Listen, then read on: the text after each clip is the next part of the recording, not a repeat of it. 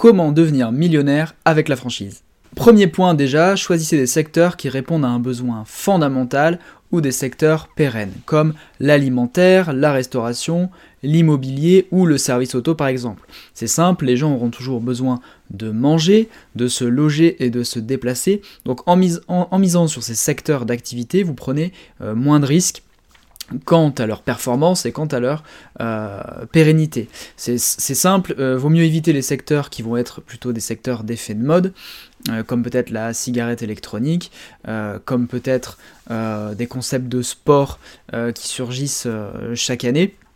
Vaut mieux se concentrer pour moi sur des secteurs qui répondent donc à des besoins fondamentaux comme manger, dormir, se loger, se déplacer avec le service auto par exemple. 2. Choisissez la meilleure enseigne de l'un de ces secteurs. Meilleure ne veut pas dire avec le plus grand nombre de points de vente ou la plus connue, mais euh, celle qui a le plus de potentiel, celle qui peut être la plus rentable, avec une relation franchiseur-franchisé gagnant-gagnant, et qui favorise la multifranchise. Pour moi, une des erreurs à éviter, surtout dans le monde de la franchise, c'est d'arriver dans, dans une enseigne, dans un réseau, trop tard ou trop tôt. Trop tard, ça veut dire quoi? Ça veut dire qu'en fait, il y a déjà tellement de points de vente, euh, déjà tellement de franchises en place que vous allez récolter essentiellement les miettes et que vous allez récolter les, euh, les localisations que personne ne veut en général.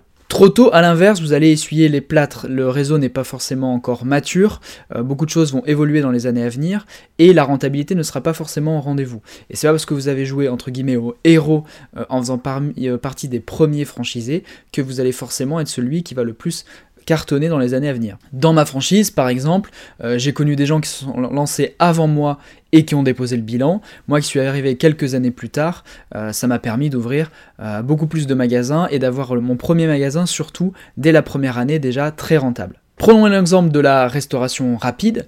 Euh, aujourd'hui, ouvrir un McDonald's est très compliqué puisque le réseau est déjà très bien maillé et qu'il euh, y a déjà des franchisés qui sont en place et bien en place avec de nombreux points de vente.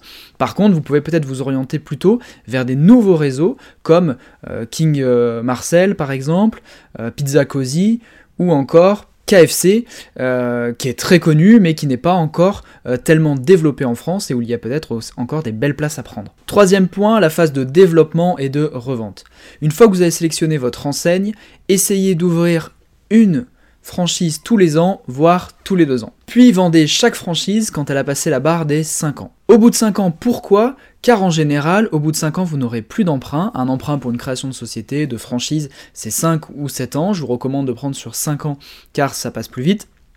Et au bout de 5 ans, en général, vous serez exonéré de la plus-value sur la vente de votre fonds de commerce. Ça veut dire quoi? Ça veut dire que si vous vendez votre franchise au bout de 5 ans 100 000, 200 000, 300 000, 400 000 euros, ça sera net d'impôt. Donc si vous avez ouvert un point de vente chaque année, au bout de 5 ans, vous en aurez donc 5. Et vous pouvez continuer à en ouvrir chaque année, un sixième, un septième, sauf qu'à partir de la cinquième année, vous commencez à vendre le premier et ainsi de suite. Ça veut dire qu'au bout de 10 ans, par exemple, vous aurez encore 5 points de vente de cette franchise, mais vous en aurez vendu 5 au préalable, qui vous permettra d'avoir une grande trésorerie, certainement d'être millionnaire justement, et de continuer à avoir encore des magasins à exploiter qui vous permettent d'avoir des revenus conséquents au quotidien, qui vous permettront de faire vivre votre famille, de payer votre résidence principale, de voyager, etc. Donc je résume, règle numéro 1, choisissez des secteurs qui répondent à un besoin fondamental ou pérenne. Numéro 2, choisissez la meilleure enseigne de l'un de ces secteurs avec donc le plus de potentiel et dites-vous toujours est-ce que cette franchise sera euh, toujours existante dans 10 ans et est-ce qu'elle sera plus forte qu'elle ne l'est aujourd'hui? Numéro 3, la phase de développement et de revente, vous allez ouvrir des franchises et au bout de 5 ans, vous allez commencer à les revendre. C'est un exemple de plan pour tirer le meilleur parti de la franchise sur le plan financier. Après, il y a plusieurs façons de faire. Ma femme et moi, par exemple, nous avons ouvert 14 magasins en 8 ans et l'année dernière, nous en avons vendu 7, ce qui nous a permis d'atteindre le premier million en cash et d'avoir encore 7 magasins à exploiter qui permettent de subvenir à nos besoins.